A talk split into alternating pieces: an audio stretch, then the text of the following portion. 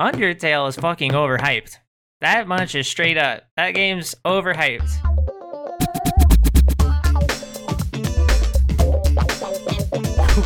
Ooh, Oliver with the spicy, spicy meatballs as always.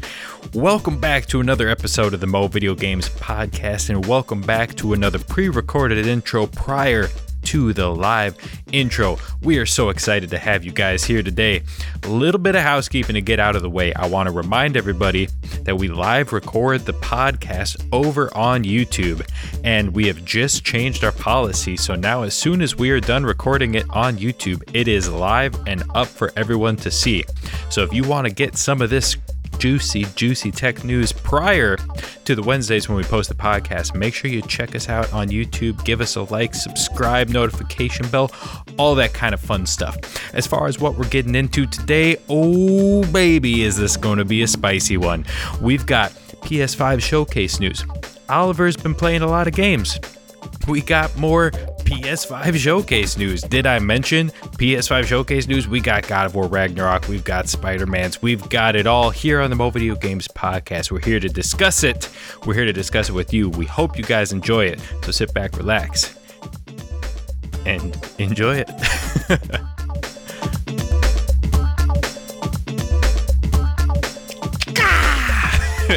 Clip clap, baby. Clip clap. Clip clap. Click, clack. Click, clack. Welcome to the Mo Video Games Podcast. Or really, if you're on the podcast, welcome to after the intro to the main body of the work. Yeah, anyone who listens to the podcast gets 2 intros and 2 outros. It's a beautiful thing. Oh. Maxwell, how's your week been? And tell me about what you're drinking. Well, I'm drinking a PCCB. For those of you listening, I'm going to give you 5 seconds to think about it. What do you think it could be? You can pause. Think about it. What's a PCCB? 3, 2. It's a... we got some inside jokes going on here right now. It's pretty great. Canadians are laughing. Canadians are laughing so hard. PCCB is a pumpkin cream cold brew. Cheers. Or a printed circuit board.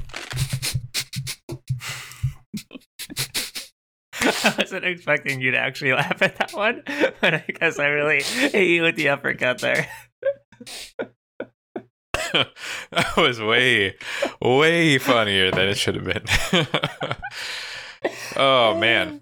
Today's a good day. So it's been a good week, to answer your question. Yeah, did anything fun happen this week? Yeah, so for those of you turning in, why do you take this wherever you want, dude? I'm giving such a platform here. It's great. This podcast is going to be potentially the juiciest podcast to date. Here's a little rundown of what we're going to be talking about. PS5. Sony, PlayStation, ever heard of them? I bet you have. They have a showcase that aired last Thursday, September 9th at 4 p.m. Eastern time. But it's all up there. 2021. It's all up there. And there was a lot of juicy details that we need to discuss. Some trailers, some announcements. Bang, bang, boom. Number 2, Oliver has been playing a lot of video games, and there's a lot to discuss. I am very eager. I need to destroy things. I don't know which one I am most excited to talk about, but there's a lot. There's at least 3 games, if not more. He may surprise me with a couple extras thrown in there, stuff to discuss, which is this is fresh, exciting game news. This is evergreen, baby. This is evergreen. It's the freshest. It's always green. Of evergreen. Never green. Oh God.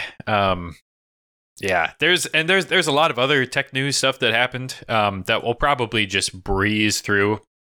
because there's definitely a lot of meat to discuss with the showcase and the games that Oliver has been playing lately. So need y'all to get a little bit on the hype train because Chocho's on the hype train. Choo-choo. Yeah, and she ate, so you know she's going to be tweaking. Oh, yeah. All right, so now that this catastrophe of an intro is complete with printed circuit boards, let's get into. What do you want to start with? Let's get into what we've been playing. I want to hear Oliver. Actually, I'm going to start because mine's pretty quick. So. Mine's pretty quick. In a shock to absolutely no one who's been listening to the Mo Video Games podcast, I've been playing Ghost of Tsushima, except last week. I had announced I hadn't played any this week. I have actually played some Ghost of Tsushima this week. I can report. So I had mentioned that I downloaded the PS5 update, and I have to say the haptics are surprisingly additive to the experience. I wasn't sure what to feel, but it is remarkable what differences in materials and how the horse gallops and the fighting and walking through certain things and when you're picking up objectives and everything. For me personally, the haptics are the biggest game changer on the PS5 in general so far that I've experienced. And then for the game Ghost of Tsushima. So highly recommend that. The adaptive trigger, still pretty cool. So far, it seems to be a little bit more gimmicky. It's still definitely a cool addition, but the haptics, it feels next gen. It's probably the most next gen feeling thing. It's like it's high def rumble. It's ridiculous. And then briefly, I started the Dirt 5 campaign because I wanted to check it out. So I'm definitely a car enthusiast. I would say light enthusiast. True enthusiast might be like, oh, you're not an enthusiast. But anyway, I like cars. Donut Media, fantastic YouTube channel. And James Pumphrey and Nolan Sykes, I believe, are two of the main hosts on Donut Media. And they are featured in Dirt 5 heavily as a podcast talking about it. So that's another reason I wanted to check it out. Also, my boy Nolan North is playing, I think, one of the main people up in there. So just wanted to give it a check out. It is surprisingly fun. It's very the thing I didn't like about it is there's a lot of rubber banding. Rubber banding in racing games is essentially like Mario Kart it's a gameplay mechanic. So rubber banding is essentially if you get too far behind, the computer forces you to get closer to the pack. And if you get too far ahead, it basically keeps everyone close together. So if you are objectively better than the other AI racers that are going on, it will force them to keep up with you. So at any distance you could potentially build to save you from a potential mistake down the road is negated. So you make one mistake, doesn't matter how far ahead you were, it kind of screws you over. So didn't like that, but I think the handling is a very fun, arcadey kind of dirt racing. It's pretty accessible. The game looks great. So, yeah. I hate rubber banding. Yeah, I hate rubber bands. Like, what are they good for? Holding my hair up. That do we. Can confirm. But yeah, those two games I've been playing. Nothing too exciting. Just a little juice here and there. But you want me to begin demo? Yeah, let's start. You choose the order. You choose what you want to say. Or you're gonna do it chronologically. It's been a wee bit since I was a young lad. But when I was a young lad, okay. So I think it was last Friday. I beat Ori. Yeah, that sounds right. I think Saturday morning I woke up and like 100%ed it. Excluding like. I thought you said that you can, like, 112% or something like that? Yes. How do you get your percent bar more than 100? The only thing I don't have are the abilities. That's probably how. Oh, God. Well, I wasted all my fucking coin on... Cause okay, there's the scavenger... There's this hand-to-hand quest or whatever they call it, which is the worst thing ever in my life, only because I could not find one of the I forgot which part of it was. I think I had like the eyeglass. No, I had the cage for the candle. And then I was like, I mean, I kind of figured that there was a mocha pot, a mochi, down in the spider area that needed it. But I was like, there's just like no way, because that wouldn't make sense. That wouldn't make sense. So I got that guy, and then I forgot which one I got stuck on after that. But yeah, either way, once you'd finish the hand-to-hand quest, they show you everything on the map. So I wasted 9,000 spirit buying all the maps. So I probably could have finished, quote-unquote, the game if I just didn't waste money on that, if I knew that the hand-to-hand quest was... So that's just the general gripe in my life of where I'm at personally. Okay. The game, running up to the boss fight, I was feeling like probably like a strong 8, I would say. Okay. Maybe.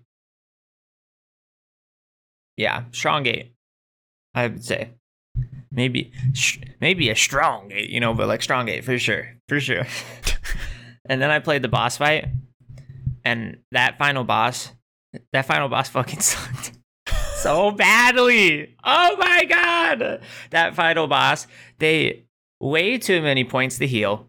It was way too fucking easy, and they did not. I'm glad that they finally implemented aerial combat. I will give them a little money perks for that, but I got through, like, you can chunk him down to 75%, and then he destroys the floor, and then, but they give you a fucking save spot right there. I'm pretty sure I chunked him down to 75%, like, without dying. And then it switches to aerial, and by this point, I'm already fucking annoyed with this boss, because I'm expecting his health bar to come back up, or some annoying ass Dark Souls type mechanic, right? That like just everyone hates and no one wants the. I'm fine with the boss getting more skills moves. No one wants the health bar to go back up. That's when you're struggling fighting someone, you know, that they get their full health bar back. So I was just expecting a way harder boss. I thought the Toad was harder than the final boss. Like, and maybe it's just because I'm more experienced with like the aerial side of things from Hollow Knight, you know.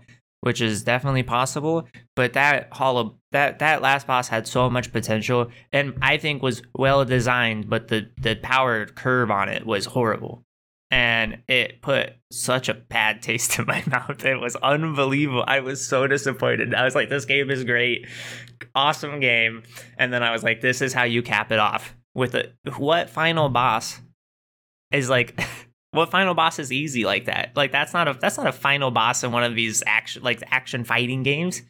I'm not supposed to walk out of this alive. I mean, Ori literally doesn't, you know, but like, yeah. I'm not supposed to either. You know, I'm supposed to be walking out being like, God damn, fuck yes.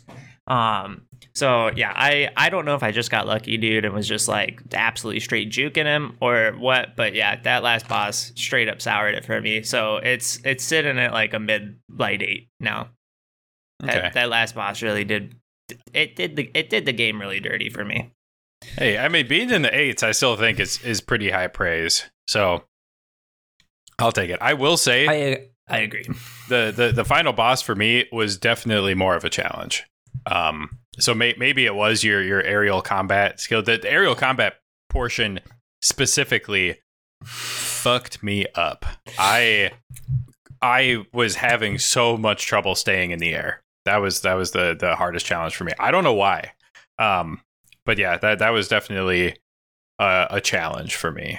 But I think if you are like newer to the genre, which you definitely don't, I feel like, play those types of games very much.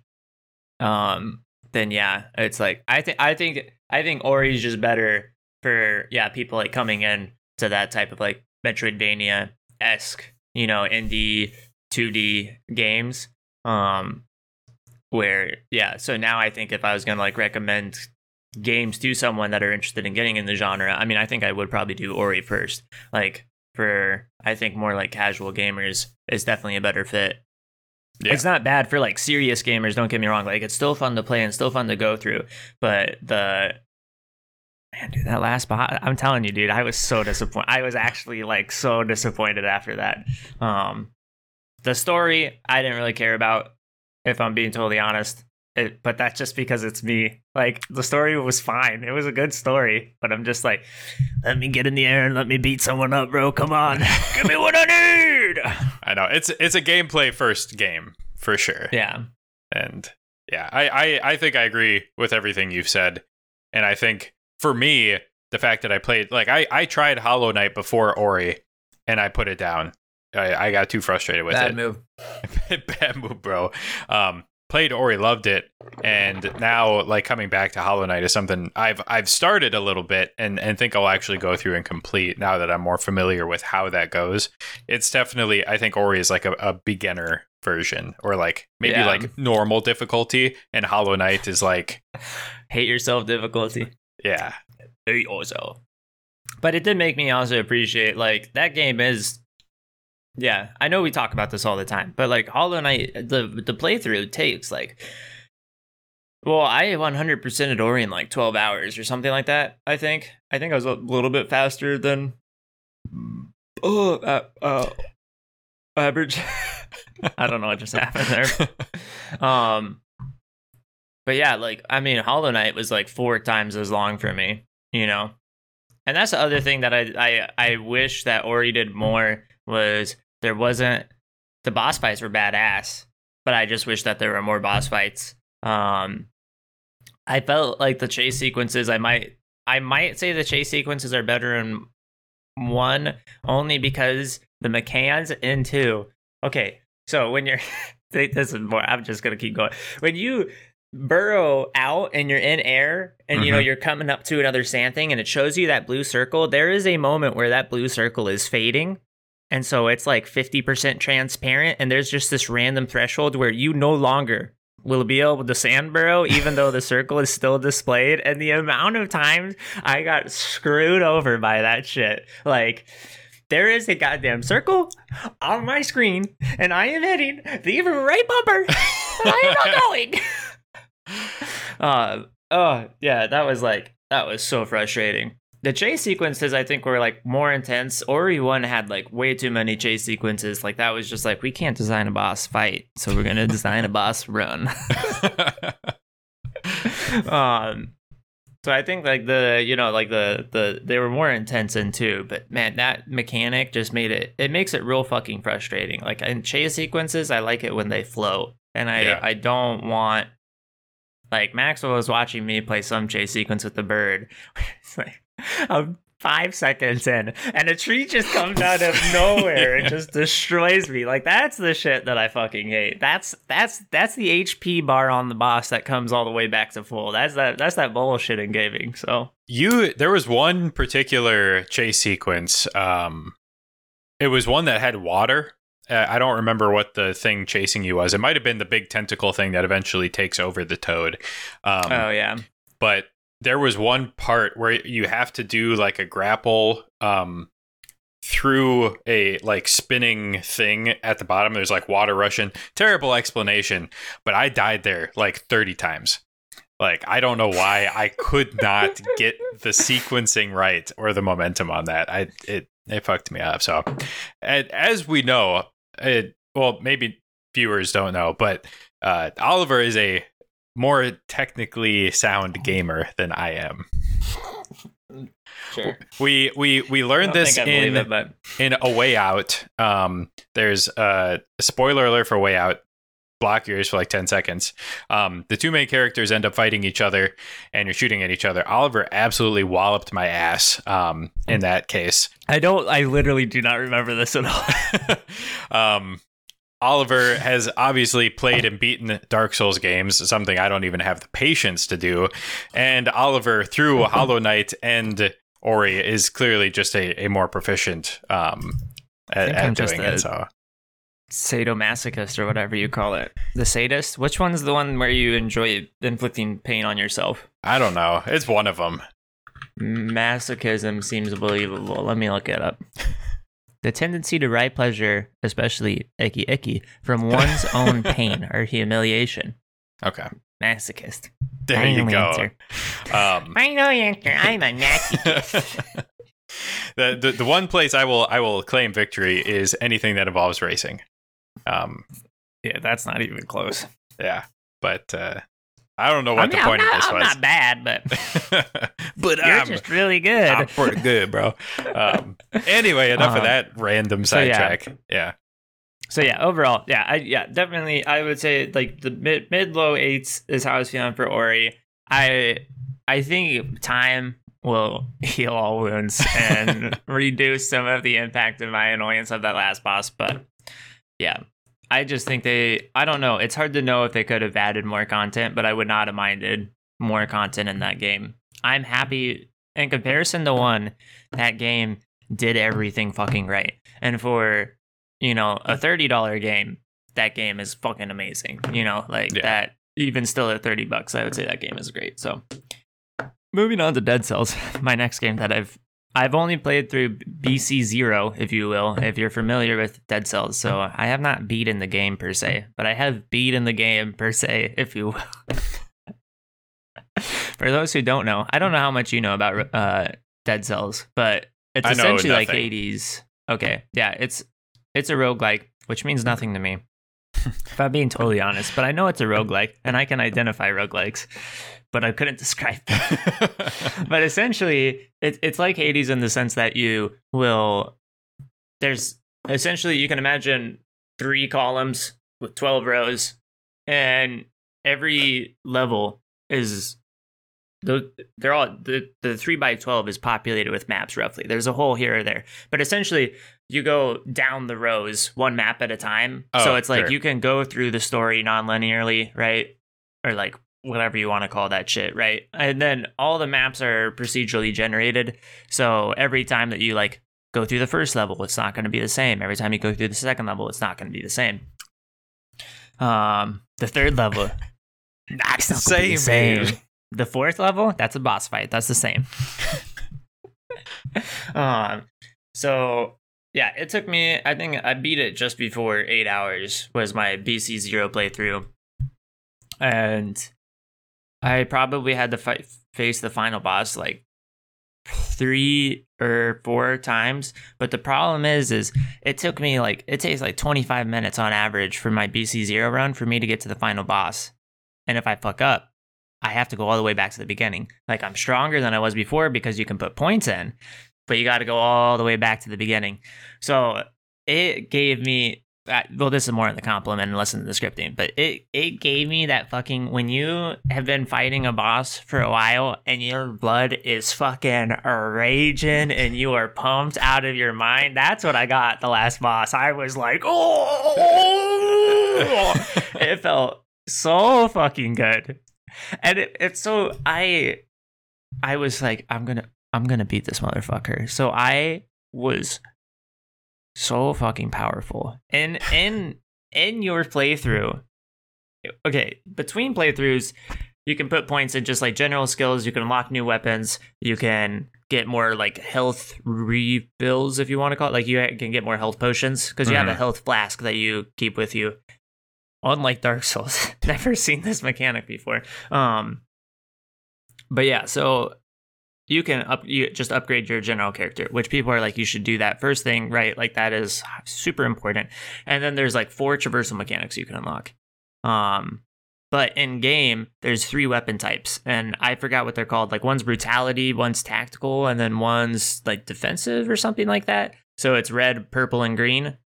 And every time you can find like scrolls throughout the map, and every time you find a scroll, you get to put a point in one of those 3 trees. Every scroll you put in gives you 15% extra damage, but it gives you a decreasing amount of additional HP. So if you put all your scrolls in one tree, you're going to be like glass cannon because your relative HP is going to be lower if you put them to other ones, but you're going to do a fuck ton of damage. I love that shit. It was like F-Zero GX, right? That had that, like, when you're using boost or something, you're like taking HP or something. Yeah. Yeah. So trade-offs are wonderful. Yeah. No, I'm like, 17 Red Scrolls in, so it's like 15, 1.15 to like the 17th power extra damage on my red. Like, I am literally hitting like a fucking truck. And all my items are red, so I'm like, I normally just put my stuff in the defensive, quote-unquote, build. Yeah.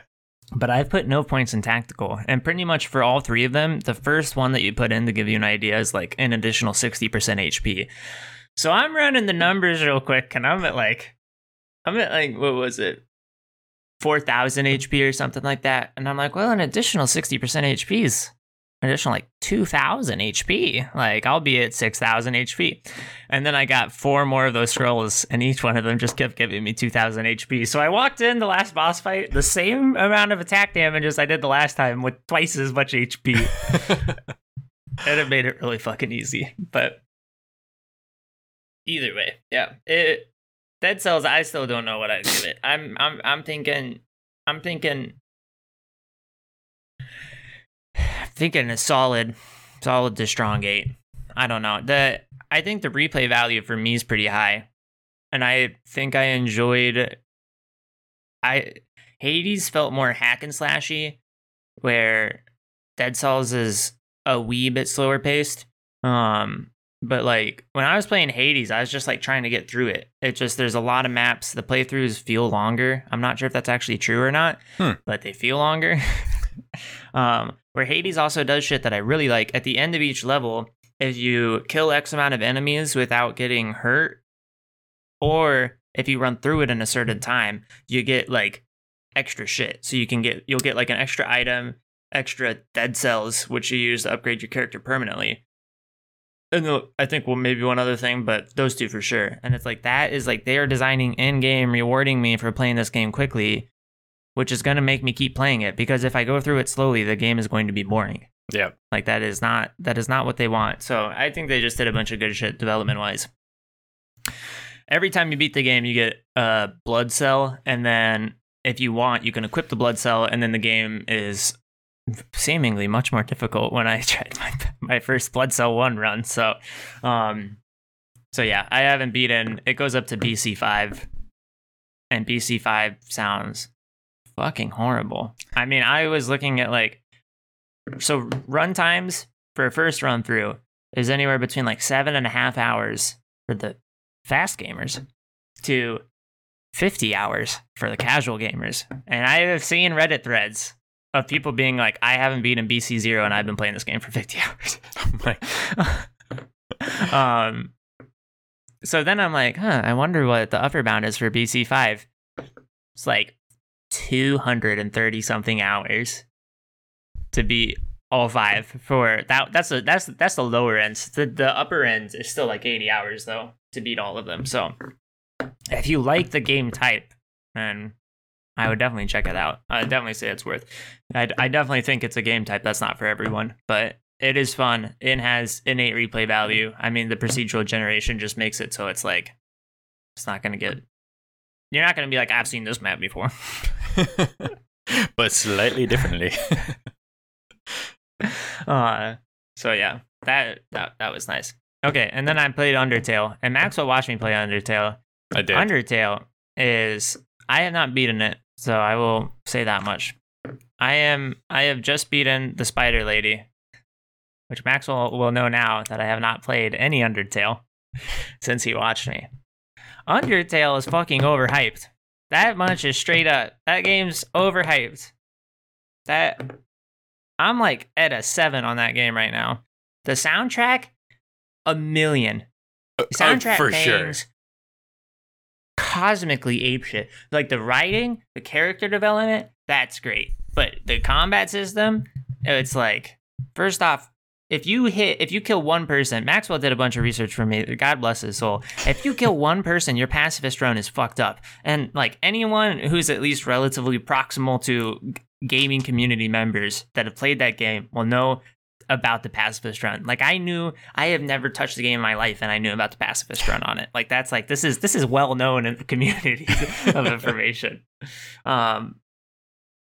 So I'm like, you know, I botched it because I did too much damage by accident to like a jello. I don't even know what to describe him. I killed Jello.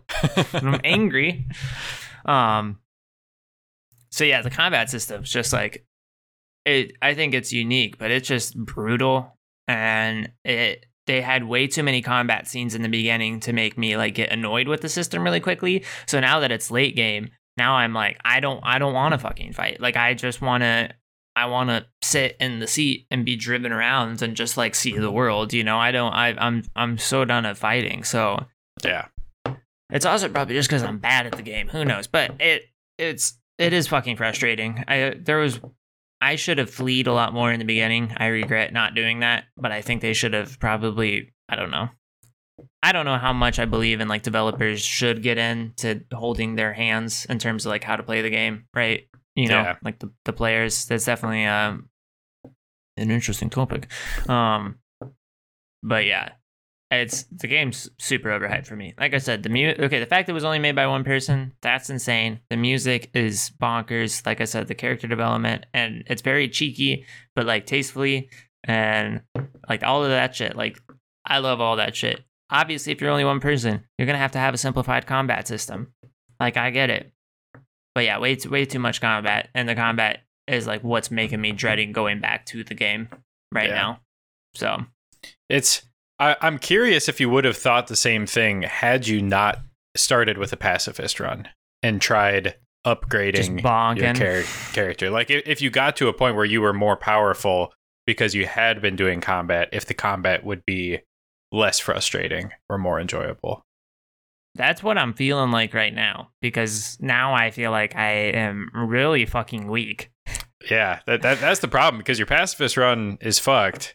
But because you were trying for so long, you are very low level. Yeah, and I'm like not gonna go back and play this game again. I can tell you that much. Like the game's not good enough for me. I still plan on beating it. Don't get me wrong. But yeah, it's like I'm not gonna go back and fix my pacifist run at this point. Like once I beat Undertale, that game's being put down. Removed from hard drive. So yeah, that's like initial impressions on Undertale. I cannot understate how hard that soundtrack fucking goes. So even Maxwell was like, hot damn, that soundtrack goes monkey. Yes. It's unbelievable. I was jamming out nonstop. So one of the next types of podcasts we're going to do is do like a talk about some of our top soundtracks of all time. And Undertale has immediately made it onto the list of my top soundtracks. Where it lands on there, I'll have to do some more thinking and research, but Undertale has immediately firmly planted itself in top soundtracks. It's ridiculous. Yeah, it's actually unbelievably good. Especially the fact that that's what fucks me up. Like one person was able to do all the coding, the graphics, and the composition. Like that is an impressive man. That man deserves a kiss on the cheek, if you will. And then I've just been going through BioShock Remastered. Nice. And nothing too shocking there. It crashed. BioShocking.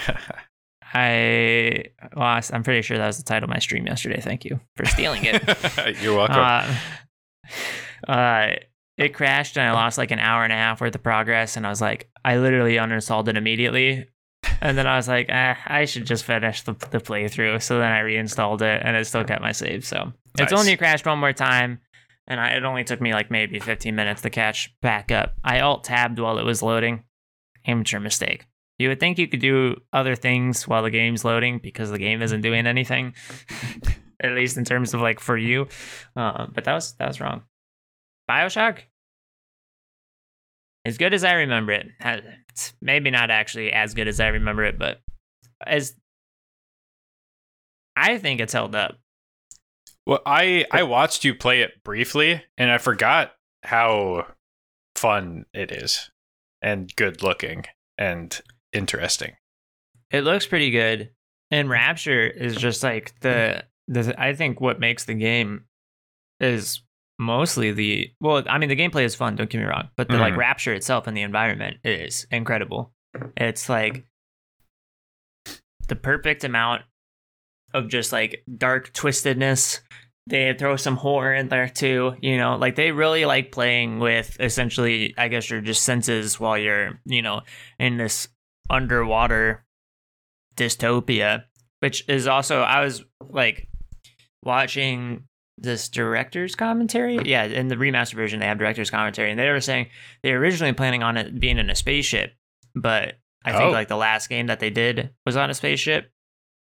But they wanted to make sure that whatever space that they did use was really limited, so that way they can design the space exactly to their wants. Because if they do like something in like New Jersey, then they're going to be expecting a bridge over to New York City. You know, like you can't just like change how our world is designed. But if right. you do something that's totally isolated, such as an underwater city, and you literally get to design it however you want. And also because it's underwater, then they were like, we don't have to worry about rendering super far in the distance, because the expectation when you're underwater is that you can't even see that far in the first place. So then they can just take like the Rockefeller Plaza type, you know, imagery, slap it all over the place, but like you're not expecting to be able to see 80 quintillion miles into the distance.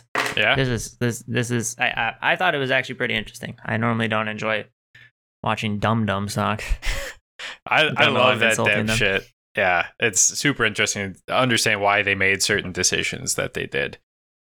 Yeah. So, but yeah, I have been doing the most troll fucking build. Well, I am officially the cameraman, and I am, because I definitely did not take very many pictures the first time that I played that game, but you can take pictures to unlock more information and get new abilities. So now I just run up to the enemies and snap as many photos as humanly possible. I've kept 100 film, because each photo you get reduced points, but you still get points towards it.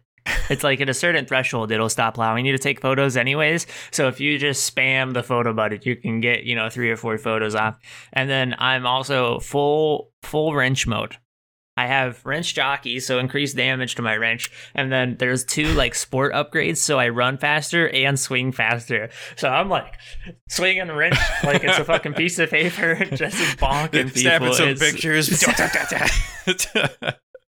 It is actually so ridiculous, and I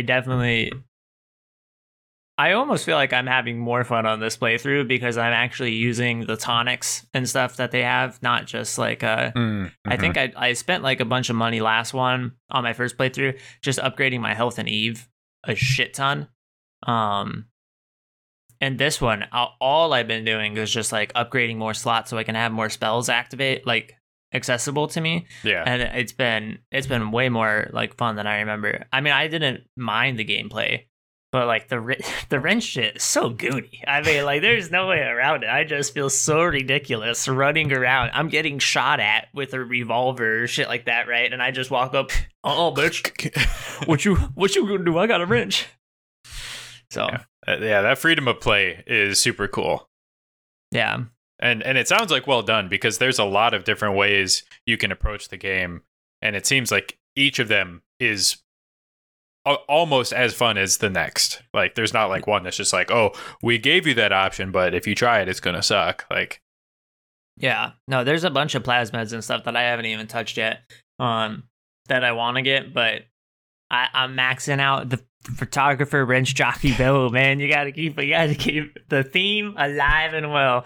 So yeah, there's 35 minutes of me rambling about games, not that constructively, but constructively enough. Nice. The talking about Rapture being underwater and like draw distance and stuff like that reminded me of Silent Hill. So a lot of people familiar with game development are probably familiar with the original Silent Hill, and it's a very foggy town that you're in.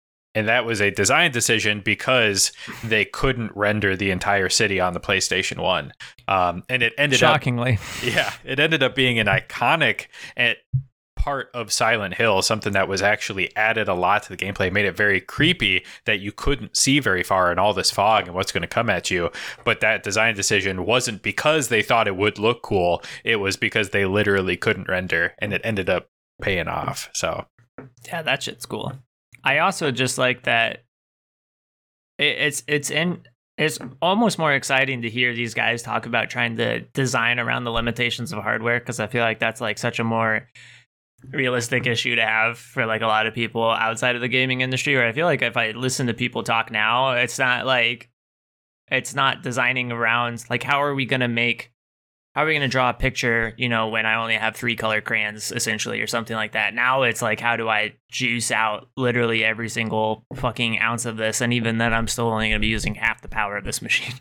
Yeah, it's that's how easy development has been getting, which is great, and why there have been so many good indie games lately, because the cost of entry is so much lower into like developing fun, exciting games. But yeah, it's I agree with you. It's much more interesting to hear how you're overcoming these stupid hardware limitations, especially on older consoles and stuff. So, yeah. So I guess the good old days are gone. Yeah, that was so easy to develop fun games, and we have so many fun games to play. It's just the worst.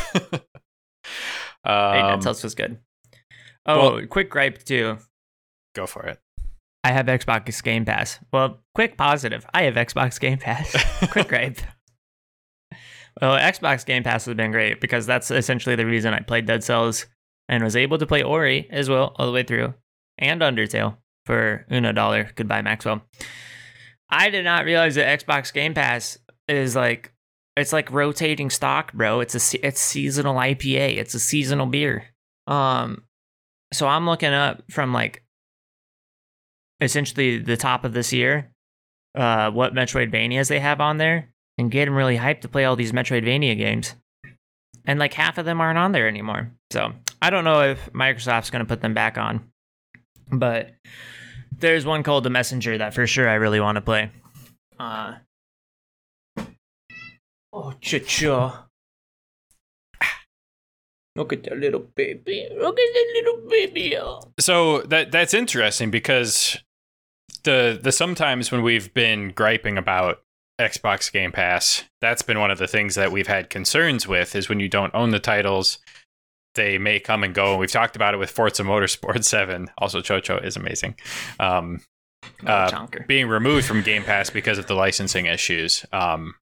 And yeah, especially it sounds like maybe with indie titles and stuff too, might be more of a impacted by that for whatever reason. But that's disappointing to hear. And again, kind of highlights, we've been praising Xbox Game Pass a lot lately, but time to take it down a notch. Speaking of, we've been tearing down PlayStation quite a bit. We're about to lift them up. We're swapping things this episode. But before that, you said that I stole the BioShocking joke from you, and it reminded me, speaking of stealing, IGN is doing a top video game bracket right now.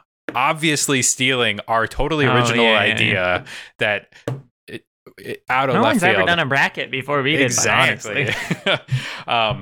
But they've been doing like some Instagram polls and stuff, and there were a couple results. So like on Instagram polls, once you vote, it shows you like the percent, like you're voting between two things. It shows you the percentage of people that picked one over the other. I thought some of them were interesting, so I'm going to say the two games, and I want you to guess what you think people like, and by how much, like if you think it's a lot or if it's close. Okay, first one, God of War. Just do percentages. Okay, God of War 2018 versus StarCraft. StarCraft. I'm actually going to say StarCraft 60-40. It is God of War 92-8. I thought the Goon Squad was going to come out, and the StarCraft lovers were just going to be coming out of the woodwork, these bastards. So that just is like, I now understand the population that is on IGN's Instagram. I know. I screenshot that because out of all of them, that was by far the biggest disparity. Like 92-8. Like I was like, holy shit. RTSs are like not popular anymore either. Like that's definitely Return to Senders. How'd you know? Real time strategy. Come on. Yeah. What do you know? Yeah. I know, but the joke just hurt me. I needed to for my own sake. Printed circuit board. Come on. Yeah, that's. I mean, like, name the last RTS that, like, major one that came out that people were super hyped about. I mean, the last one I can really think of is StarCraft 2. That was early 2010s, and by that point, I feel like RTS has already lost the bulk of their like talk about popularity. Yeah, I think nostalgia is probably going to be the biggest factor for a game like that. because I don't know many people that actively play StarCraft. I know a lot of people who have, but actively playing it, I'm not sure of that many. Yeah, and I've gone back to StarCraft, and it's just like, I mean, I'd rather just play StarCraft 2 at this point. It's just like, that's just something where it's like, the game isn't going to change that much. It's not like you're playing it for like an amazing in-depth story either, you know? It's like, yeah. Oh, I can play as the Zerg and the Protoss or whatever with 18 trillion times better graphics. Wow. I wonder which one I'm going to pick. Okay, hit me with the next one. All right. Street Fighter 2 versus Pokemon Yellow. Pokemon Yellow. 85-15. 50-50. So none won. None won. None won. That's really surprising. Yeah. Now, okay, I should also say, which one would you have picked? Do these reflect your decisions? So between God of War and StarCraft, what would you have picked? Is it top game of all time? Yeah, so think back to like our bracket. Like, if those two were going up against each other real quick, gut feeling, what would you go with? Well, I don't know. That's what I'm saying. I don't know if I'm just doing gut feeling, I just pick God of War. But an objectively better game, I guess, when I'm saying it in the sense of like the impact that StarCraft had on gaming in general. You know, remember our bracket's about how we feel about this. That's why I'm asking about. I don't think that's how IGN's doing it. I don't think IGN's just doing their like, how do we feel about Hollow Knight and why it's the best game of all time. True. Okay, so they didn't steal our idea. Okay, that's fine. Yeah. So that's what I'm trying to say. Like, if I was in IGN shoes, I would be more willing to pick StarCraft. But in my shoes, no. There's plenty of RTSs out there. Like, and when I played StarCraft, it was already like late and played other RTSs. I'd rather fucking bang out Age of Empires at this point than StarCraft. Yeah. I'll keep it straight. And to be fair, so IGN isn't picking these. This is a community picked. So their bracket is, they're just taking all the votes from like Instagram, YouTube, and a couple other places, aggregating them, and that's how games are moving on. So okay, so you would have picked God of War for the first one. The second one between Street Fighter 2 and Pokemon Yellow. Yeah, Pokemon Yellow. That's what I chose. There's literally zero question. There's no Street Fighter 2. What? There's a fifth Street Fighter out with better graphics, more moves, more characters. Maybe Street Fighter 2 was that good, but I have a really hard time imagining that 2 is that danky, but we continue. And I obviously would have picked God of War for the first one, because if you're listening now and you aren't caught up on our top 50 bracket, God of War won my bracket. So yeah, I already spoiled mine, so. Okay, next one. Half-Life 2 and Rise of the Tomb Raider. Half-Life 2. 90-10. Rise of the Tomb Raider. 59-41. These people have horrible taste. That was probably the most surprising one, because in my eyes, the gaming community... I thought you said the first one was the most surprising one. No, it was the biggest disparity between the two. But this was probably the most surprising one, because Half-Life 2, in my eyes, the gaming community just like holds it up on this crazy pedestal. Like, where's Half-Life 3? Oh my god, Half-Life. And then fucking Rise of the Tomb Raider? Like, I mean... Yeah, fuck if I care about that game. Decent game, but like, what? Who is voting that higher than Half-Life 2? I don't know. It sounds like we just have PlayStation fanboys on our hands here. Yeah, I don't know, man. That's a... Yeah, weird one. But yeah, so that was kind of interesting. And then I think this is the last one that I had screenshot because I thought it was interesting. So between Hades and Metroid Prime. Hades, 90-10. Metroid Prime, 54-46. Adam's going to be mad about that one, I can tell you that. Yeah. Would you have picked Metroid Prime? That's a tough one, because I know you do like both those games. It is tough, but I think I would pick Metroid Prime. Yeah. Now, I will say, I mean, Hades is a fucking good game. The problem is by thinking about it, I start thinking about Metroid Prime, and then nostalgia overcomes me, and I just start thinking about... I can't even remember his name, but the composer for it, and all the bangers that he brings. Kenji Yamamoto. There we go. Oh my God. The soundtrack on that goes hard. But yeah, I think that disparity is like more reasonable between the two. I also think it's kind of an unfair comparison comparing an indie game to like a Nintendo major title. But I guess there's enough years apart. We'll let it pass. All right, so that was all for the IGN one. I've got lots of things on this news, so I'm trying to pick like the most interesting ones to talk about today. So I guess let's just get right into PS5. We'll just kind of finish off with that. There's a lot of PS5 stuff. So before the showcase, we talked, I think, last podcast about there being the smaller heatsink on the new PS5. It's funny. We talk about these things, and then like the next day after we talk about them, there's like updates on them. So then we have to wait like a freaking entire week to talk about them again. So because our podcast is very temporally relevant, evergreen, baby, evergreen. So the PS5 has a smaller, the newer model has a smaller heatsink by about 277 grams. We talked last week. Austin Evans did a video, and he thought it was going to be worse because it ran a little bit hotter. Blah blah blah. It wasn't scientific at all. Was conjecture, and we discussed. We're like, maybe it could be, but we just don't know. So Igor's lab, famous for doing lots of tech breakdown scientific stuff, similar like probably like the German version of Gamers Nexus, I guess, probably is maybe the best way to describe it. Steve? but did an actual scientific test of the comparing the two PS5s with actual thermocouples, like on the APU, on the memory, all that kind of stuff, and found that the new PS5 with the smaller heatsink runs 10 degrees colder on the APU.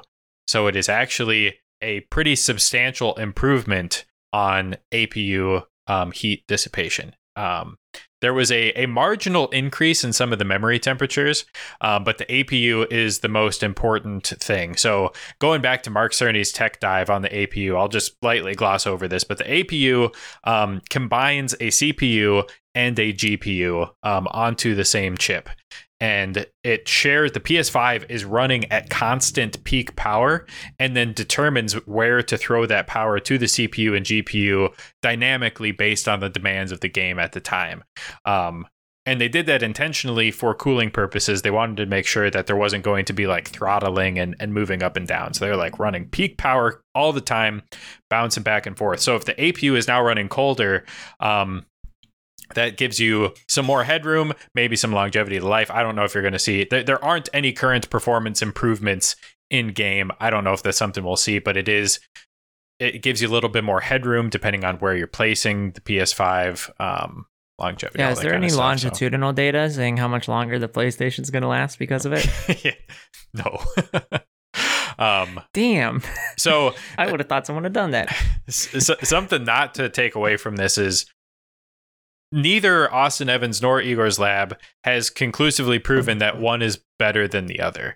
But what we have shown is that it does seem to be at least not a decrease in performance with the new smaller heatsink. If anything, you now have a lighter console, and it runs just as well performance wise, maybe a little bit colder on things. But essentially, there is no need to panic, no need to worry. The new PS5 is great. Just like the old one, probably better because it's lighter. Hyper portable PS5 now. Hyper portable. I mean, compared, she a chunky boy, as I keep saying. She do be a chunky boy. So I thought that was interesting. Also, I think it's so overhyped or like over discussed. I think it's so not a big deal. Agreed. It's like completely. I think it's interesting to talk about, and like, instead of shitting on the PS5, we're shitting on the people who are like trying to like come up to these conclusions.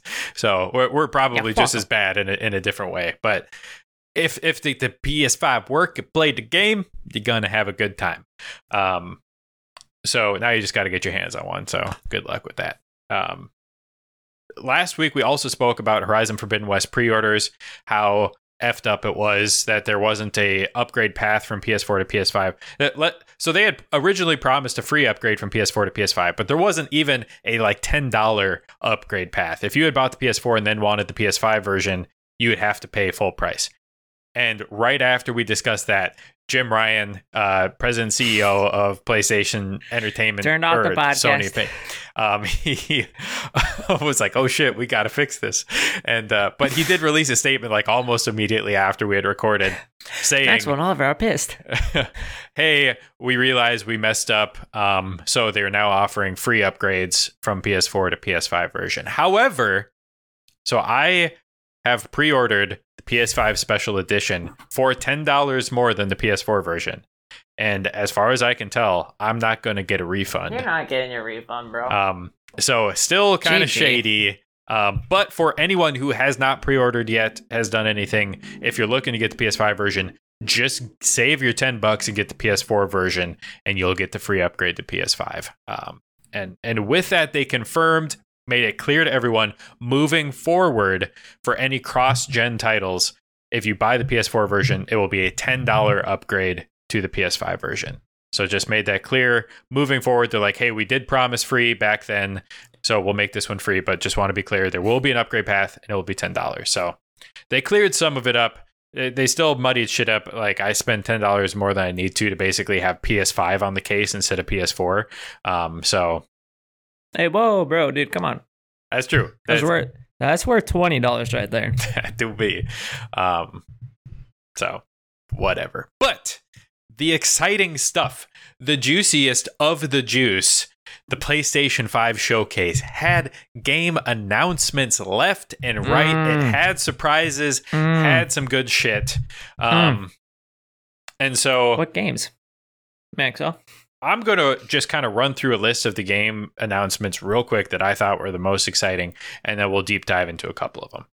So, they announced Knights of the Old Republic getting a ground-up remake for PS5, and it will also be available on PC, as I understand. It is, at minimum, a timed exclusive for PS5. I don't know if it will ever come to Xbox, but it sounds like it will be coming to PC. So there's that. Could be hype. Could be hype. We'll see. Alan Wake officially getting a remaster.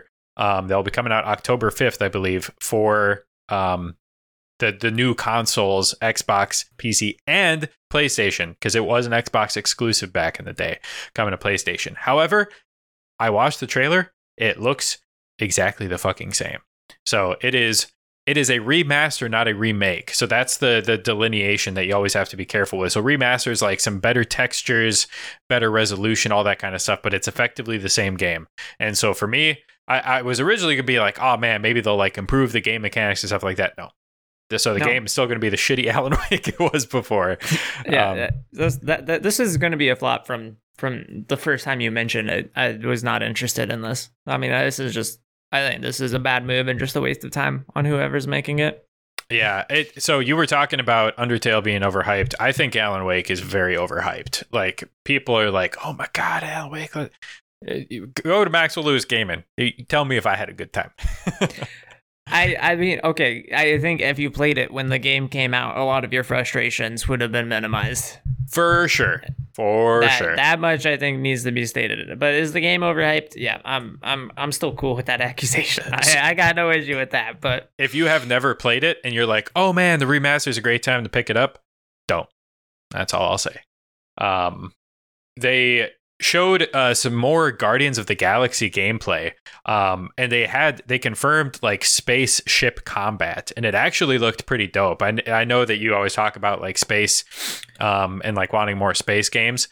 I still don't think Guardians of the Galaxy is probably going to be a great game, but it did look visually stunning, and the space combat looked like it could be pretty interesting. So thought that was pretty cool. Deathloop has gotten its like 400th trailer. It's actually coming out. I thought that game got announced in fucking 2005, bro. So the game, literally, but like basically but the game will be coming out. I think if you're listening to the podcast that we'll be releasing on Wednesday, I think it either comes out today or yesterday, but coming out like essentially now finally. But this particular trailer was probably the best one yet and got me the most excited for the game. It actually looks really good. It's in the same vein of like BioShock and Dishonored and stuff, has those same kind of powers, abilities, all that kind of stuff. Looks pretty cool. It's a game I won't pick it up right away at launch because I just don't have enough time to game right now. There's a lot of other games I'll play before it, but it is one I will definitely pick up at some point and play through. Maybe you should just stop playing Invisible Sushi. I know, Ghost of Tsushima was taking me way too long, man. That's for damn real. The Uncharted 4 and Uncharted The Lost Legacy officially getting remastered and bundled for release on the PS5 and PC. So don't care. Yeah, I know you don't care. You've already played it. There's no need for you to play it anymore. But for people who do not have a PlayStation console, that's pretty hype. Uncharted 4 is a fantastic looking game. I'm excited to see what like a top tier PC running Uncharted 4 looks like. That's going to be incredible. And it's just a great game. So it's open to a wider audience. So coming to PS5, yeah, I don't give a shit about that. But coming to PC is hype. Yeah, the PS5 I don't care about. The PC I am happy to hear. I might play Lost Legacy. Or whatever it's called. Yeah, that I would recommend. They are bundled, yeah. So you'll end up getting both if you do go that route. But I wouldn't mind owning Uncharted 18. What the poor? Final answer for. Gran Turismo 7 got a fantastic trailer that we'll potentially talk about a little bit more in a second here. But it got a release date, March 4th, 2022. Hopefully that's actually when it comes out. But pretty hyped for that.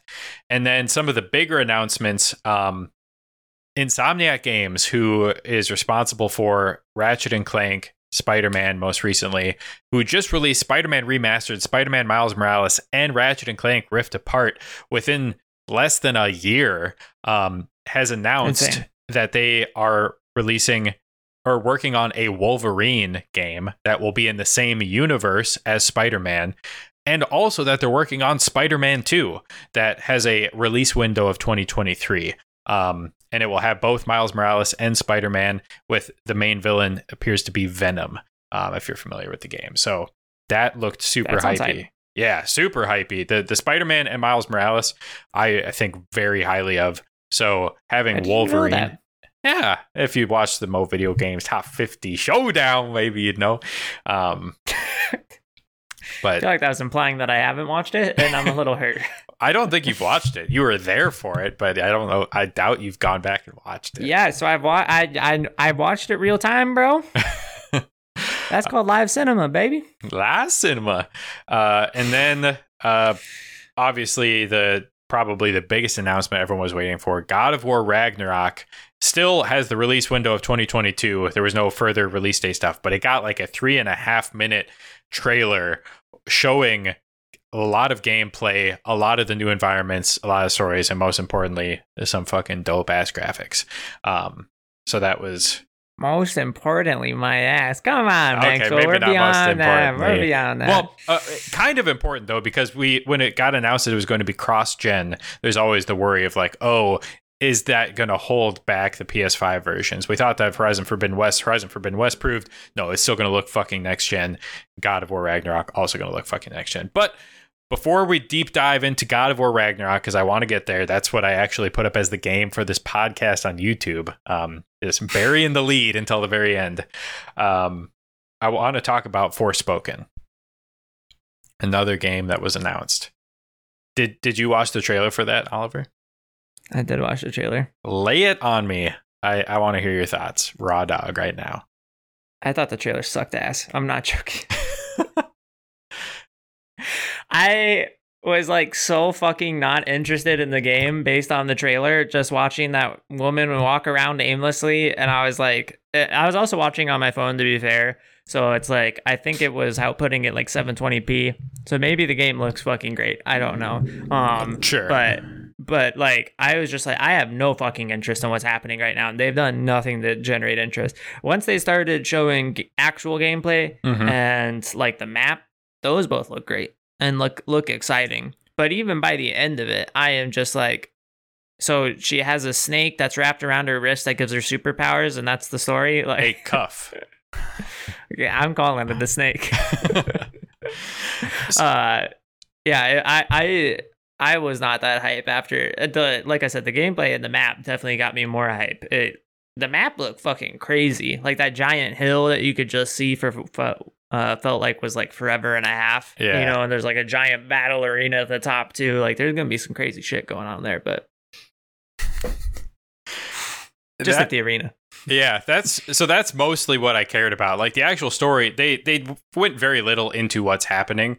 The gameplay and the environment were definitely the things I was more wanting to take away from that. So I'm glad that you resonated with that. So now I'm going to drop some more interesting things on you. The soundtrack is being composed jointly between Bear McCreary and Gary Shiman. Not exactly sure how you pronounce that. Bear being God of War 2018 soundtrack, and Gary being BioShock. Terrible game. So that's pretty exciting. And it's being written by a different Gary Whitta. What are you doing? This. I want a new stand. The sound on this is going to be just dum, dum, dum, dum, dum, dum, dum, dum, dum. All the time, my goodness.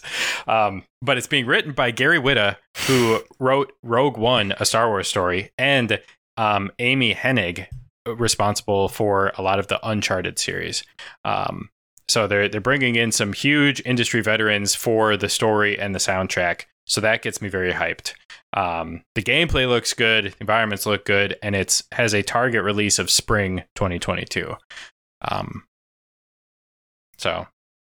Did any of that information about the composers or writers do anything to your excitement levels? Okay, that's what I only makes me more nervous for a flop. When people do that shit, that's only I'm only like, oh wait, if this flops, this is gonna be a crash and burn. It's true. That's fair, and we talked about that with the That's No Moon development studio bringing in a lot of industry veterans. It's like that. Could be great, or it could be an absolute shit show. Like, yeah, we'll see how it goes. I'll definitely check out the game when it comes out. Like, I mean, I'm definitely interested in it, but yeah, I just feel like as a trailer, that trailer did feel weak. I'm with you on that mostly. Show like more gameplay. I don't fucking care that plaid shirt woman has a snake on her wrist. Frey and the cuff, but yes. Snake, plaid shirt woman. Thank you very much. Yeah, that's definitely one of those that, like, for sure would never be a pre-order. Would be waiting until reviews come out. So, I will reserve my hype train a little bit, but the Maxwell hype train is hard to shut down. Tickets are free. You can hop aboard. Oh my gosh, Cho, such an adorable cat. But yeah, so that one I thought was pretty interesting. But now, okay, the pièce de résistance. Forza. God of War Ragnarok. I take it you watched the trailer. You want me to go again? Yeah, go again, baby. Destroy my hopes and dreams. Yeah, I'm staying on the anti-hype trade. Okay, this one was not a bad trailer. This one was just a meh trailer. And to me, for God of War, that's a bad trailer. If I'm being really honest. I did not see enough. Okay, also to be fair, I mean, like, I'm, again, watching this, like, half awake, you know, but because I literally watched it all when I was lying in bed this morning. Did not see enough gameplay stuff or, like, map stuff that felt drastically different than what we saw in the first God of War. They did not show very much to, like, I mean, there's definitely a couple of things that were like novel content. Like he like grappling hooks effectively. I was like, well, I don't see that before. But yeah, in terms of like, if they told me that was generated on 2018 gameplay, I would have believed them, you know, like, it felt very samey. And then the story, swear to God, if I get another bitch fest from that motherfucker Loki, I am literally going to throw the game in the trash. And I am really feeling a bitch fest coming in hot with how they showed. It's like the personal development that happened in 2018. I feel like they like just like reverted it back to the beginning of the game. Like Kratos is back to like begrudging Kratos, but like they talk like he's being a father, and I'm like, no, Kratos is still being a douchebag. Like, he's still just doing the same. No, my balls are on the floor because my voice is so low. Like, I'm still hyped for the game. I'm still excited to play it and still want to play it, but like, I am looking forward to the next trailer, because normally a lot of the times I feel like on these first trailers, they do this shit where they just like, they're like, yeah, we actually don't have enough done yet, so we're just going to show you last game. So I'm honestly just not putting much like salt in the water here, or whatever you want to call it, because I just think that this is, they just needed a trailer to show. I don't know how the graphics looked. I was watching on my phone. Like I said, I'm pretty sure it's outputting at 720p. So graphics look great. That'd be cool. But the graphics look great last game, so I'd expect them to look pretty great. Yeah, and this is why I wanted to get your opinion on these, because my hype train levels go up here, and I need to be brought down to reality. Okay, so I guess going into the graphics looked like... The last game did look incredible, so it's not like... fucking a 10,000% leap, but the facial and character animations look stupid good. The fur and like hair, it's like all of those little things that were very difficult to do well are now, because like there were other parts that are done so well, like environments and stuff like that have looked good for a while, but some of those things like facial animations, fair hair and fur, water and fire, and all those kind of things. But actually though, and water also, when he was on the boat, that water, we saw a glimpse of how good water looks next gen on with Horizon Forbidden West. The water looks fucking crystal clear and dope AF. Yeah, water looks like shit in BioShock. I mean, consequence of the age, but like, it looks fine when it's out in the ocean because it's not moving. But as soon as you have rushing water come in, I'm just like, holy cow, you used 4 pixels for an entire stream of water. Yeah. That's incredible. So yeah, graphically, it is a marked improvement. I think it is still kind of in that realm of cross-gen where it does look very similar. But some of the gripes I think that you're bringing up about like kind of looking very similar, I think is somewhat intentional. I think of this almost like a part 1 and part 2, where like this is a continuation of the story. Like we were almost literally were left on a cliffhanger with the first one. And it's like episode 1 and then episode 2. And they've announced this is the finale of the Norse saga. So like these two games kind of being together. So it does take place in a lot of similar environments with a lot of same characters because it's finishing what they set up in the first game. Sounded like an excuse for a mediocre game and not like a reason for one. I think but this was I will stay optimistic. I will give that valid for this one, only because I like God of War. And I think it's also why it's coming out so soon after the last game, because I would imagine the development kind of continued more or less seamlessly into this game with some improvements. But so in the last game, you could only visit 6 of the 9 realms. In this game, all 9 realms will be visited, which includes now Jotunheim, Svartalheim, and Asgard, I think, were the 3 you couldn't visit before. Svartalheim being the Dark Elves, Asgard being Odin, and like Thor's realm. And I don't know about what Jotunheim is, but yeah, we will be visiting all 9 realms, and those will be available to us in this game. We now see Tyr was shown in the trailer, who is the Norse God of War. So it's God of War, and Tyr looks pretty dope. And then yeah, you brought up grappling. That is something that appears to be a new mechanic that should be kind of interesting. Hopefully opens up a little bit more opportunity. I did notice I kind of went back through and watched, and there was definitely some new attack animations, some new abilities and stuff, but I do think it will be more evolutionary, not revolutionary, because it's supposed to be a continuation of one. And maybe that is an excuse. Maybe they should have gone bigger, but I'm okay with it, especially with how quickly this game is coming out following the first game.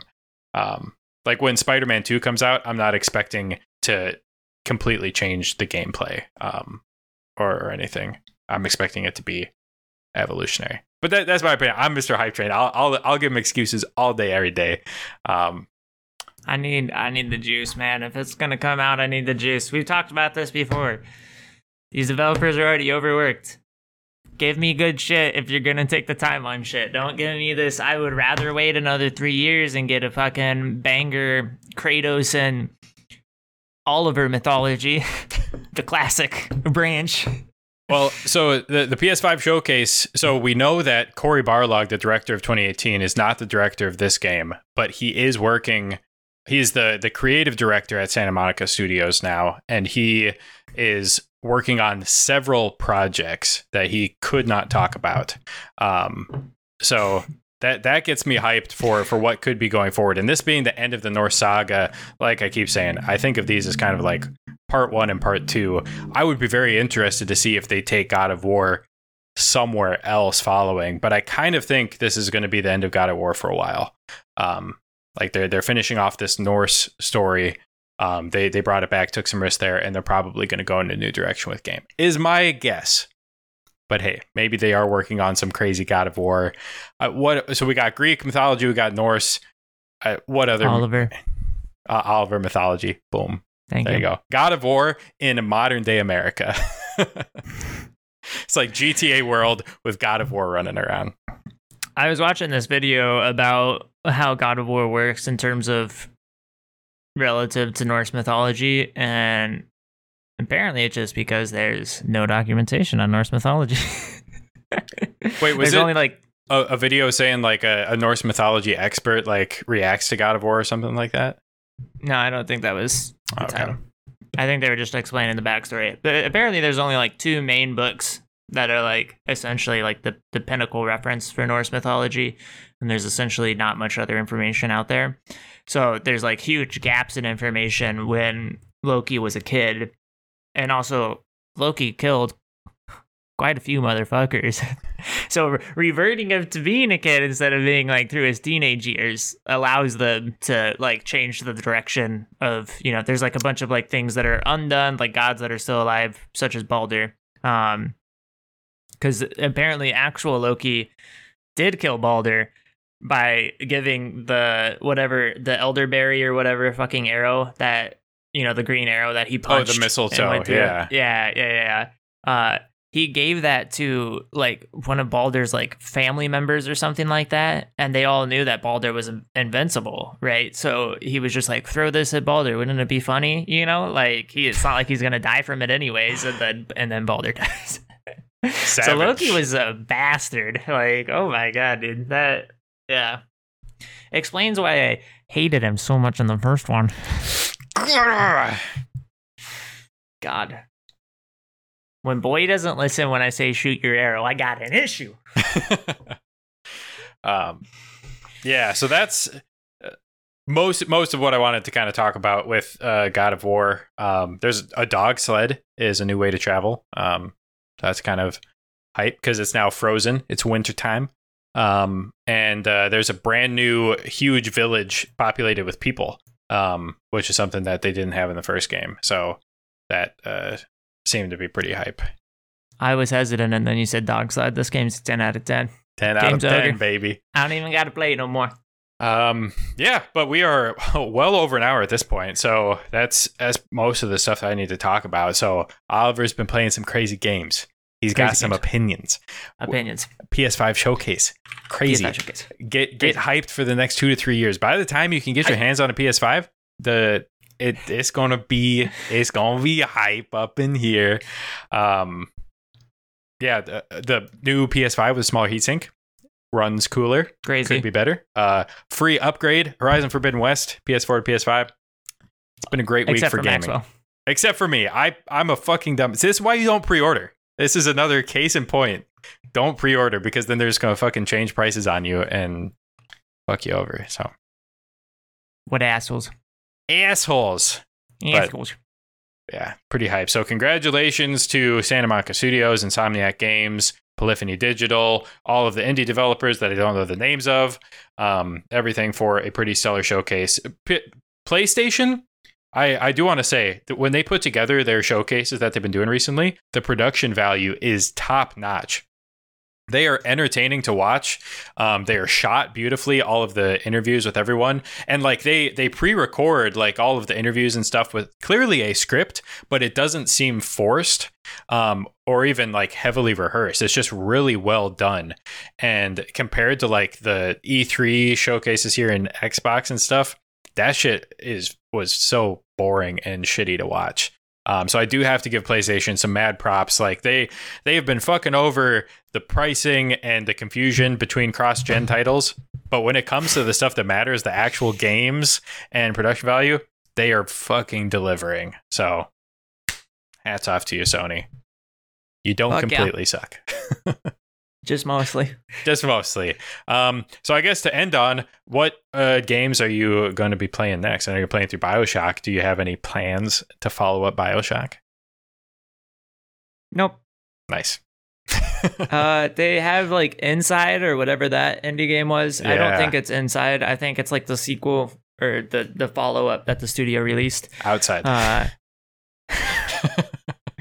Oh, damn it. I took that seriously for a second, and I regret using any brain power on that joke. Yeah, I forgot. It's like Loner, maybe, or something like that, but I forgot what it was. Okay. It's not Loner. Loner just sounds like Bully from fucking Xbox 360 gen, which I never played that game, but apparently is good. But yeah, so that's probably the next one.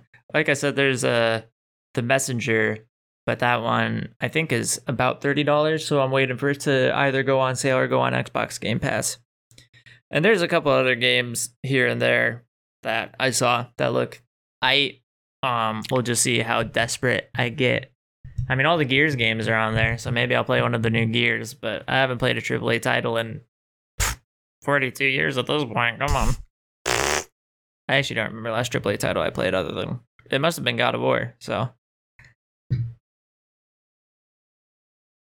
Yep. That checks out. Okay, I'm playing BioShock. Never mind. I played one yesterday. We good. True that.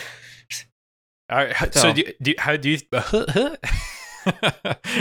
you think you're going to keep Game Pass for a little bit, or are you just trying to blast through a month and cancel?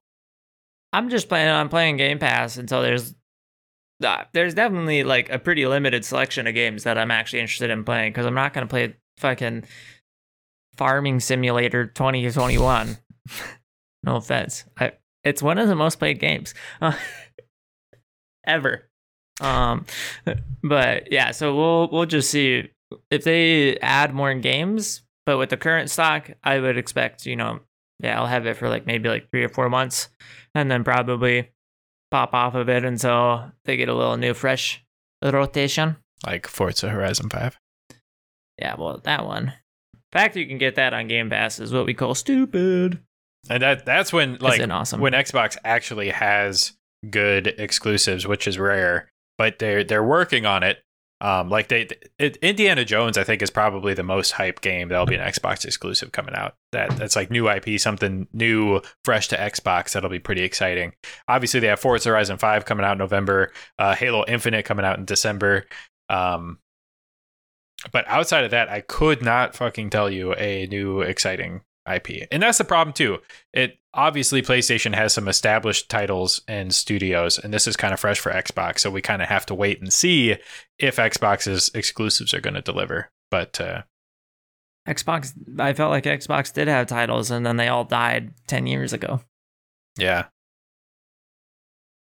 Okay, Halo.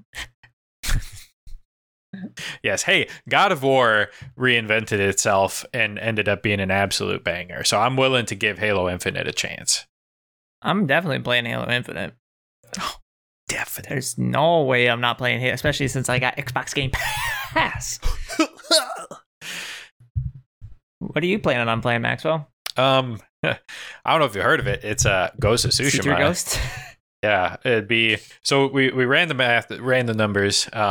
Assuming I'm doing a like 80 to 90% completionist run, and I'm going to play the DLC, it's probably going to be 50 to 60 hours of gameplay. I've been averaging like 3 hours a week. So that's 20 weeks to get through a fucking game, which is probably normal for a lot of people. But normally I like to play games faster.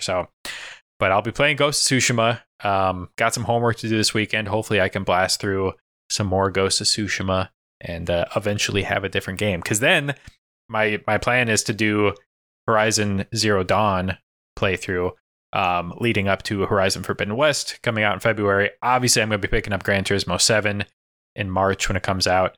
God of War Ragnarok when it comes out, like December 31st, 2022. So they can still say it was 2022 and all that good shit. But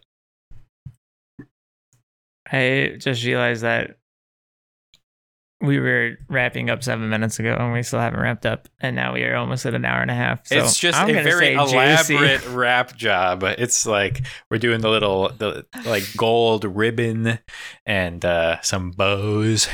This is your week to edit, isn't it? Ha! Ha! Joke's on you. I don't edit. Well, edit is a constant and not relative to the length of the podcast either. So yes, yeah, because we don't actually go through and change anything. We just sync up the audio, intro, outro, done. Secrets revealed. Easy. You're welcome.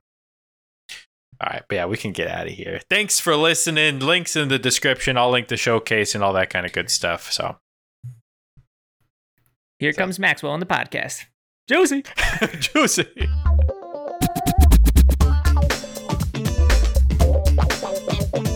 Thank you guys so much for sticking around to the end of today's absolute juicy podcast. Man, has there been some exciting news lately. Let us know in the comments over on Instagram, YouTube, all that fun stuff, what you are most hyped for. Are you most hyped for Undertale, unlike some people in this podcast, Oliver? Or are you most excited for Wolverine being produced by Insomniac, the same developers of the Spider-Man games and Spider-Man 2? We got God of War Ragnarok. We also didn't talk much about Horizon Forbidden West that's coming out. Gran Turismo 7. PlayStation has got some absolute juicy exclusives coming. So let us know what you guys think. Thank you guys so much for sticking around. And we'll catch you all in the next one. Josie.